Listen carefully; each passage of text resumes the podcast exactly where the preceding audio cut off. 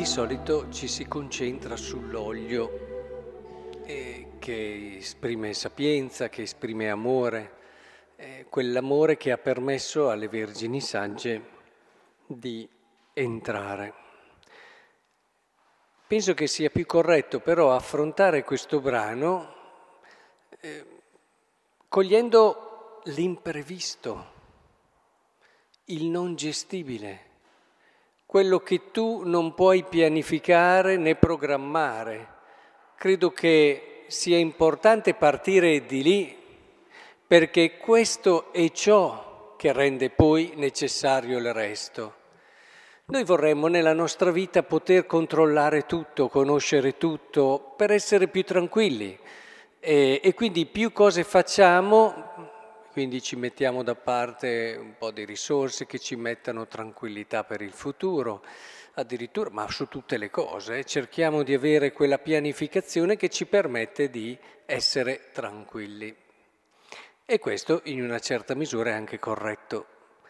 Però nella vita c'è sempre, e per fortuna che c'è, qualcosa che noi non possiamo gestire e non possiamo prevedere.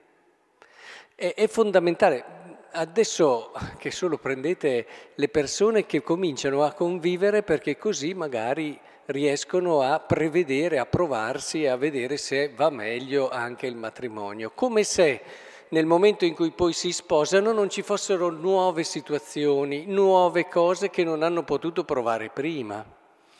E questo stile sapete che rende molto più fragile il matrimonio e questo spiega come mai tante persone che hanno convissuto e si sono sposate in percentuale alte poi vanno in crisi.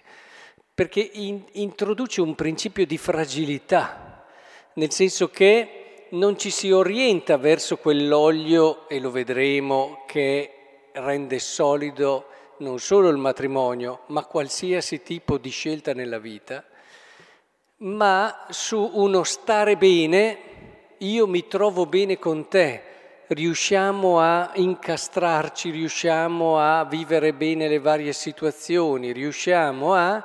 che è un principio di fragilità estrema, perché nel momento in cui arriva eh, l'imprevisto, ciò che non hai ancora provato, vai a prendere e non trovi l'olio perché non hai lavorato sulla direzione che conta, su ciò che è veramente importante e che ti dà la possibilità di affrontare l'imprevisto in modo efficace.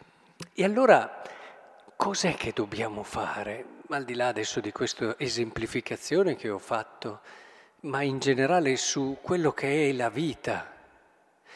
Ciò che ci è richiesto è proprio questo non costruire la tua vita per essere tranquillo, ma appassionati della vita e cerca di capirne la verità, cerca di capire le logiche profonde, cerca di entrare nei dinamismi che guidano l'esistenza.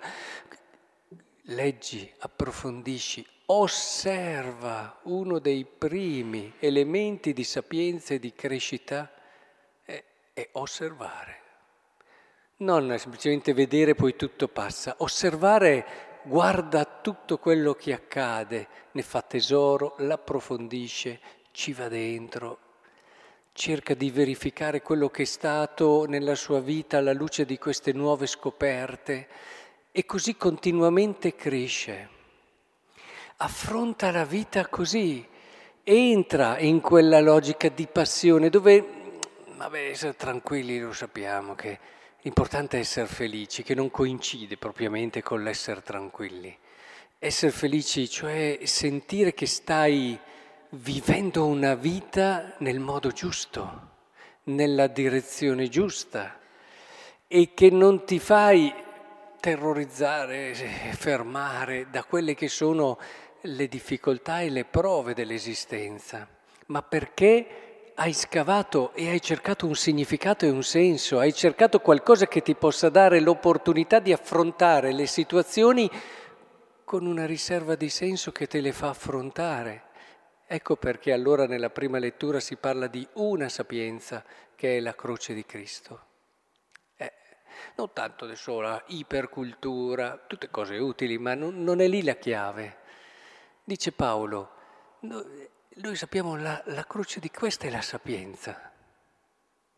Ecco, cominciamo a cercare di capire quel mistero lì. Proviamo a metterlo in rapporto alla vita, cerchiamo di leggere il significato di quella che non è solo una cosa sentimentale che ti fa commuovere, guarda Gesù come mi ha voluto bene. Oh, lì c'è la chiave della vita. Noi abbiamo scelto uno che è morto crocifisso, lì c'è quella cosa così preziosa che lo vogliamo o no, ci darà la possibilità di entrare nel mistero della vita e viverlo. E allora è, è questo quello che ci guida poi a quel mistero dell'amore, però vedete un amore che è variegato, è, com, è, è come dire, ricco, è ricco è ricco di significati, di contenuti. E quando abbiamo nel bagaglio questa sapienza e questo amore, ci la difficoltà della vita? Certo, chi è che non ce li ha? Ma avremo degli elementi in più per affrontarlo.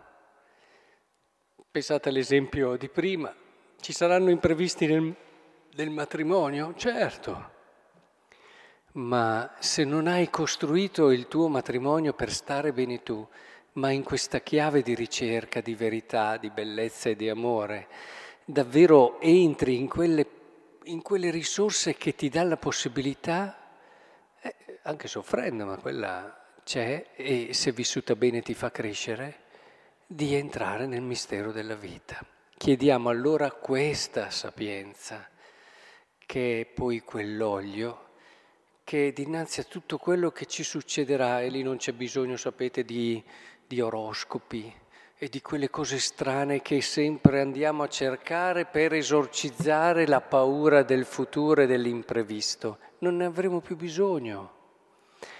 Sapremo che giorno dopo giorno mettiamo quel po' d'olio nella nostra vita di sapienza ed amore che ci permetterà di affrontare ogni cosa e di entrare nel matrimonio della vita e della vita eterna.